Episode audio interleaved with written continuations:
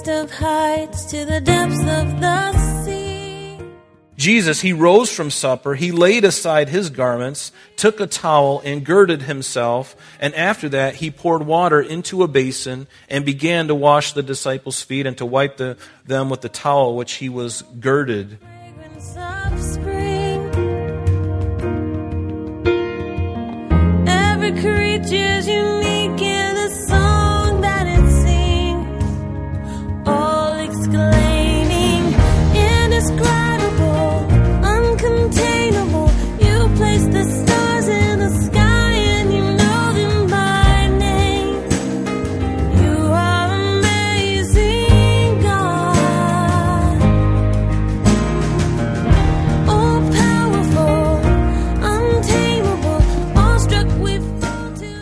Welcome, everyone, to Truth in Christ Radio, a Bible teaching radio ministry of Calvary Chapel of Rochester with senior pastor and teacher Rob Kellogg.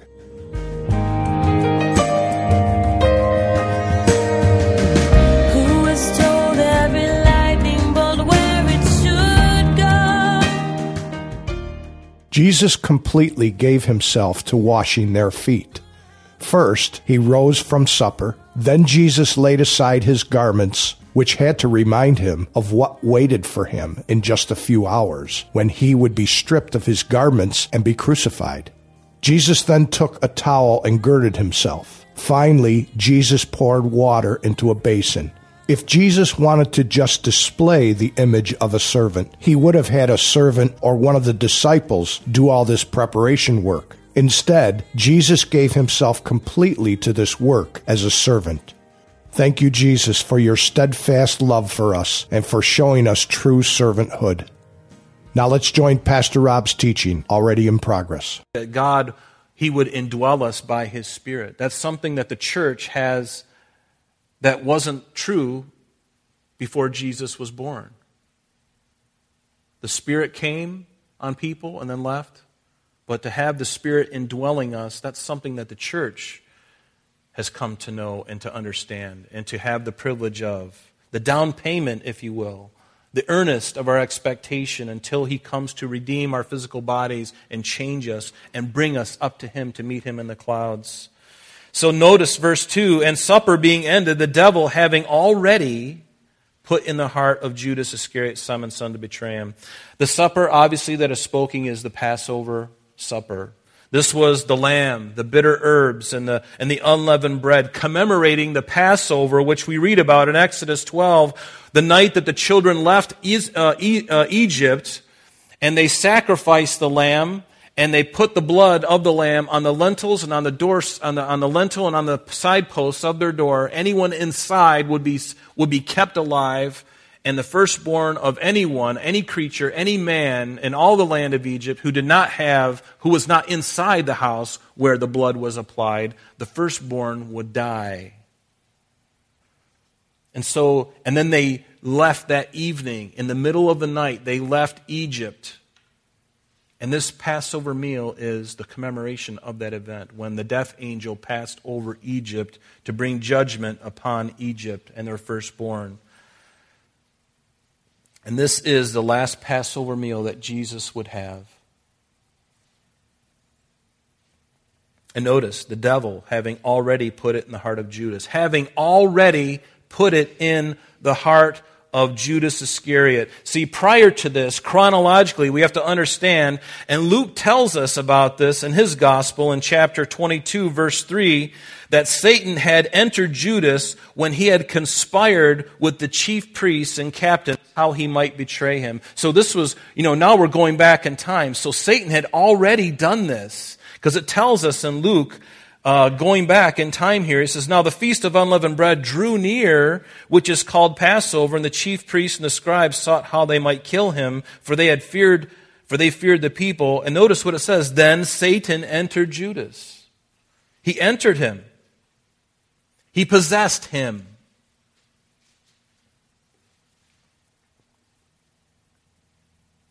And it tells us in this very chapter that Satan entered him again. So, you know, can you imagine?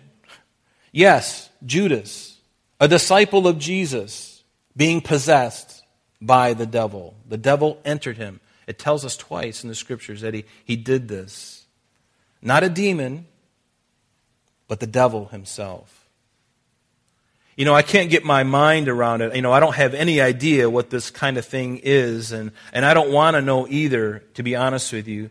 But most people think that when somebody is possessed by a devil, that they're going to walk around disheveled, and all of a sudden, for some reason, they're going to have this really dark countenance and, you know, kind of look like that and have this horrible face and, blah, and you know, you know, the boogeyman kind of, you know, and maybe even have a little tail with the thing and the pitchfork and the pointy ears. You know, that's all myth. In 2 Corinthians, what does it tell us? For such are false apostles, deceitful workers, transforming themselves into apostles of Christ. And no wonder, for Satan himself transforms himself into an angel of light. Therefore, it is no great thing if his ministers also transform themselves into ministers of righteousness, whose end will be according to their works. Nobody knew this. Even when Satan entered Judas, the only one who knew that was Jesus. All the disciples were like, they didn't even know why he left. As, we, as, we, as we'll look, they didn't know why he left that gathering that night. And he was going to finally betray him once and for all and lead the chief priests and the, and, the, and the guards to bring and come and capture him. The other disciples were clueless. They thought to themselves that Judas was a great guy. I mean, after all, he held the bag of money for them. They all thought he was an upstanding citizen, one of them. There was nothing in the external that made them think, oh, the devil's in him. There was nothing like that. Kind of changes your attitude, doesn't it? Because I think there are people in this world that are possessed by the devil or demons. And yet you look at them and you're like, wow, they, they, don't, they dress nice, they talk nice, they're very well educated. Man, some of them are even good looking. The devil could care less about the outward package. In fact, he loves it when we focus on the outward package, then he, he has that even that much more way to get around us and to deceive us. When the Antichrist comes on the scene after the church is removed, he will, be, he will seem to those of the world to be the most logical. He'll seem to be sensible, intelligent, practical, spiritual, and probably a handsome devil, pun intended. And this is why the disciples didn't think anything of it. But Judas was a thief. He was a betrayer, despite what the movies say about him. Um, he is a, a, a liar and a robber. It says in John 12, verse 6, that he, he didn't care for the poor, but because he was a thief and he had the money box and he used to take what was put in it. And Jesus knew about this. And yet he made him the guest of honor at the Passover meal. Why is that? Because Jesus loved him and gave him every opportunity. Doesn't God give us opportunities? If he really loves us the way he says he does, does he give us every opportunity to come to him? And maybe you're here this morning or watching online or listening on the radio and you're thinking to yourself, God can't save me or I'm too far gone. Hey, listen. God gave every God gave Judas every opportunity to come, but he would not. He would not. He shunned Christ's overtures for salvation and forgiveness. And Judas, right now, is in hell. And he will spend an eternity in hell. And many have asked the question as we read this, you know, can a believer be possessed by a demon? The answer is no. If you're a believer in Jesus Christ, you cannot be possessed by a demon. You can be messed with, and I've been messed with and you have been messed with, and we will continue to be messed with until the Lord comes for us. He can't possess you, He can't have you, but what He can do is tempt you, and He can oppress you. Only what God allows, but He cannot have you.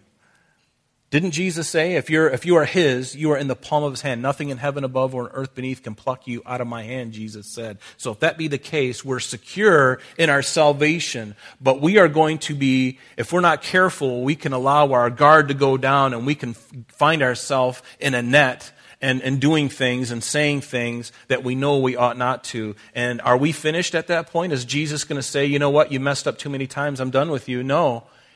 He'll say, Confess your sins and be restored to me, and then move on as if that never happened.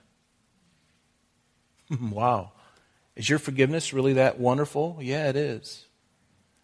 We like to kind of hang on to our sin. Even though we know we've forgiven, we've been forgiven, we like to hold on to it for a little while and beat ourselves up a little bit. And then in a couple days, we feel like now we've earned something. Maybe we've earned it. Well, let me tell you something. If, if you've got to go through that to feel good about yourself again, you don't understand what happened on the cross.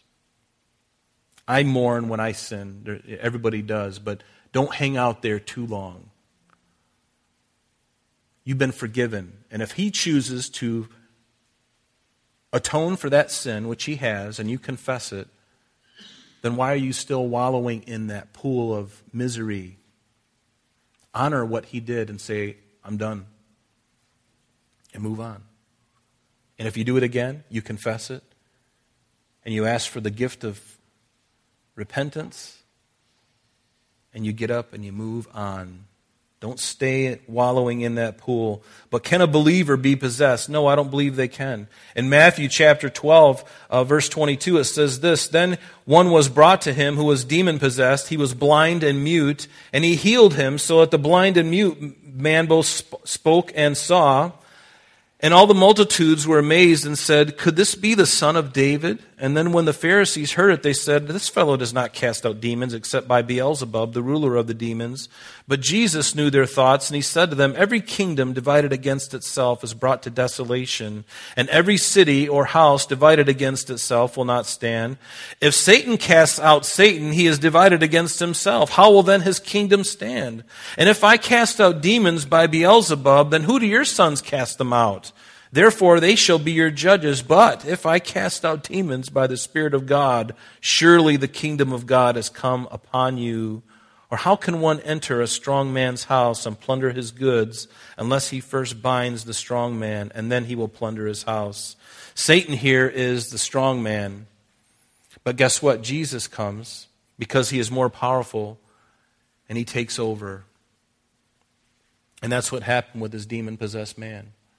Now, this is an unbelieving man, an unbeliever.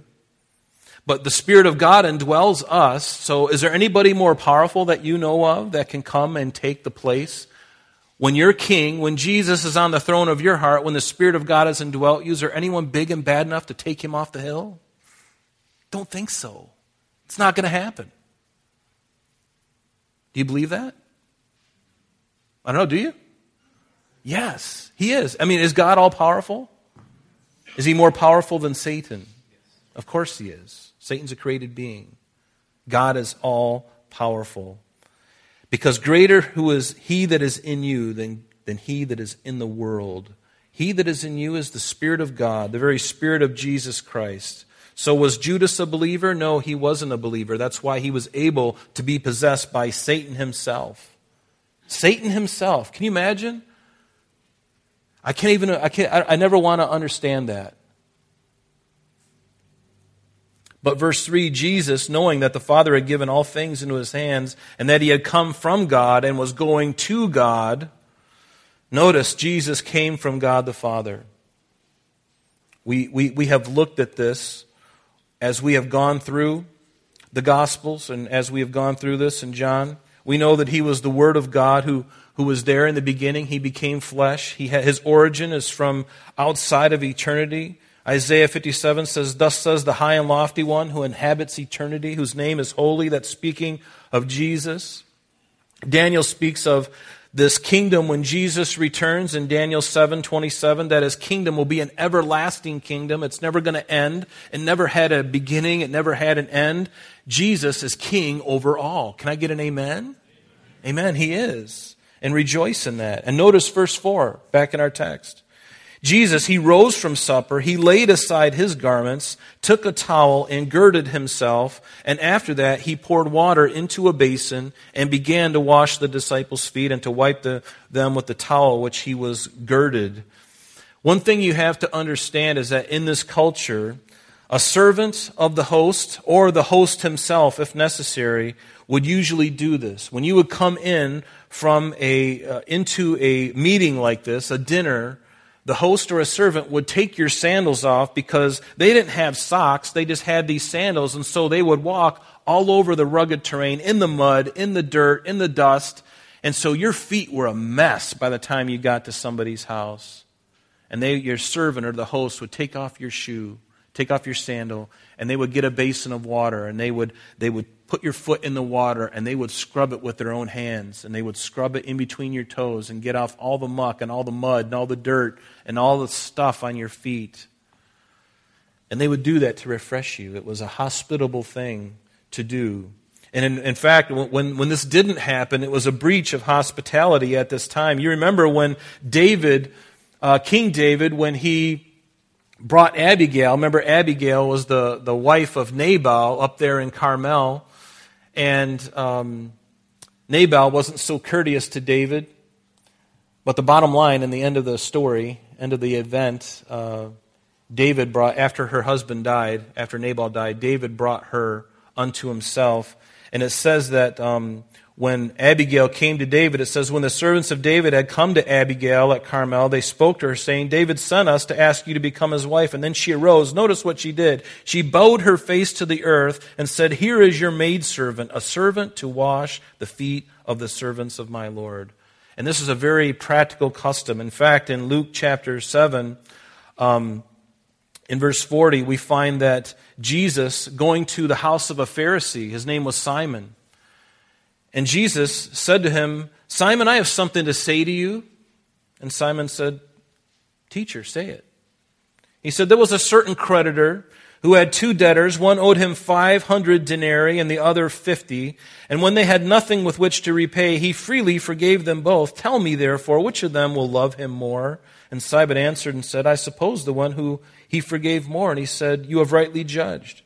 And then he turned to the woman who was there at Jesus' feet, and she said to Simon, so she's looking at, he's looking at the woman and addressing Simon, and you can see the picture. And he says, I, Simon, do you see this woman? I entered your house, and you gave me no water for my feet, but she has washed my feet with her tears and wiped them with the hair of her head. You gave me no kiss, but this woman has not ceased to kiss my feet since I came in. And you did not anoint my head with oil, but this woman has anointed my feet with fragrant oil. And therefore I say to you, her, her, sins, which are many, are forgiven, for she loved much. But to whom little is forgiven, the same loves little. And so this idea of washing the feet, anointing with oil, was a custom. It was expected. It was hospitable. It was the right thing to do. And so Jesus now Verse 6, it says, He came to Simon Peter, and Peter said to him, Lord, are you washing my feet? Do you remember the, the layout of the table? Jesus was the, get, the host, and then Peter was on all the way on the other side. He was supposed to be the servant. He was supposed to be the servant. Perhaps Peter was confused by when Jesus did this because things are out of order here, Jesus. You shouldn't be the one doing this. If there's anyone in this room, it should be the servant. Oh, that's me. Oops. So Peter is thinking to himself, I probably should have, could have, might have, should have done that, Lord. And the Lord doesn't upbraid him. And Jesus answered and said to him, What am I what I am doing to you now, you don't understand now, but you will know after this. You will understand what I'm doing. And Peter said to him, You shall never wash my feet. And Jesus answered him, If I do not wash you, you have no part with me. And Jesus would wash the sin of man. And that's really what this is all about. It's about what Jesus was going to do and the humility that Jesus was doing in serving his disciples. And if he, being the master, is willing to serve those who are under him in a sense, how ought they to do the same thing? And so there's a double meaning here. Number one, he would wash them from their sins. Just hours from this moment, he would certainly do that, fulfilling many prophecies. But he's also telling them, hey guys, if me, the master, am willing to take the place of a servant, ought you not to as well? Shouldn't you serve one another? Shouldn't you love one another instead of arguing about who is going to be the greatest? In 1 John it says, But if we walk in the light as he, Jesus, is in the light, we have fellowship with one another, and the blood of Jesus Christ, his Son, cleanses us from all sin. Yes, he is going to cleanse, he has cleansed us, and he cleansed them as well. And Simon Peter said to him in verse 9, Lord, not only my feet, but wash everything, my head down to my hands, everything. And this is very typical of Peter. Peter was very impetuous. Peter was a hothead. Peter was one of those guys, he was like a type A personality. He was the one who spoke before he thought. And anybody feel that way? You speak before you think. It's like Tourette syndrome. You speak and you're like, oh, I shouldn't have said that. That happens to me. And I think the older I get in the Lord, the more I'm becoming more aware of what I think before it comes out of my lips. I'm being a little more careful than I used to be because I realize that words are very important. With a word, I can bless you, and with a word, I can cut you. We can do that with one another, husbands and wives. With a word, we can encourage, and with one word, with one look, with a nonverbal communication, I can say to you, I am not happy with you. How important are words then if even our nonverbal communication gives us away? Right? So important. But even though Peter didn't understand this, he wasn't going to miss out. Whatever this was, he's like, if I if, if you don't do this and I don't have any part in you, then just wash me, do a do a, a, a you know a super kiss, you know, plus, you know, take me down to super, you know, Delta Sonic and let's let's do the whole thing. Take me through that thing where they you know clean on the white the, the tires and the rims and all that stuff. I want want the whole shebang. Lord, just do it all now. and I love that about Peter. He was just so sincere. He was sincere in his love and his devotion to Jesus, but he, like many of us, we just don't understand our own selves. We don't even know our own limitations. See, it is possible to be sincere, but be sincerely wrong. And we can also be sincerely unaware and overconfident in who we are and what we do. You can be sincere and be sincerely wrong. Verse 10 And Jesus said, He who is bathed needs only to wash his feet, but he is completely clean. And you are clean, but not all of you. And boy, does that start something. Not all of you are clean. For he knew who would betray him, therefore he said, You are not all clean. See, we are completely clean, and the disciples there, except for one, was completely clean. And they only needed daily to confess their sins. So when Jesus said, You are not clean, he was referring to Judas. Judas was not a believer. He was not a believer. In fact, in John chapter 17, which we're going to get to many weeks from now, it's Jesus said, Those, in Jesus speaking to the Father in his prayer, he says, Those you gave me I have kept. None of them is lost except the son of perdition, that the scripture might be fulfilled. What scripture?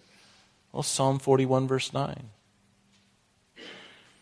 David, even when he wrote this psalm, he was probably thinking of Ahithophel, this, this man who he looked up to, who was a great counselor to David. But David was also prophesying of Judas betraying Jesus, because he said in verse 9 of Psalm 41, Even my own familiar friend, in whom I trusted, who ate my bread, has lifted up his heel against me. And so, verse 12, when he had washed their feet, taken his garments and sat down, he said to them, Do you know what I have done to you? You call me teacher and Lord, and you say, Well, for so I am. If I then, your Lord and teacher, have washed your feet, you also ought to wash another, one another's feet. For I have given you an example that you should do as I have done unto you. That's all the time we have for today, but please join us next time as Pastor Rob continues our study in the book of John.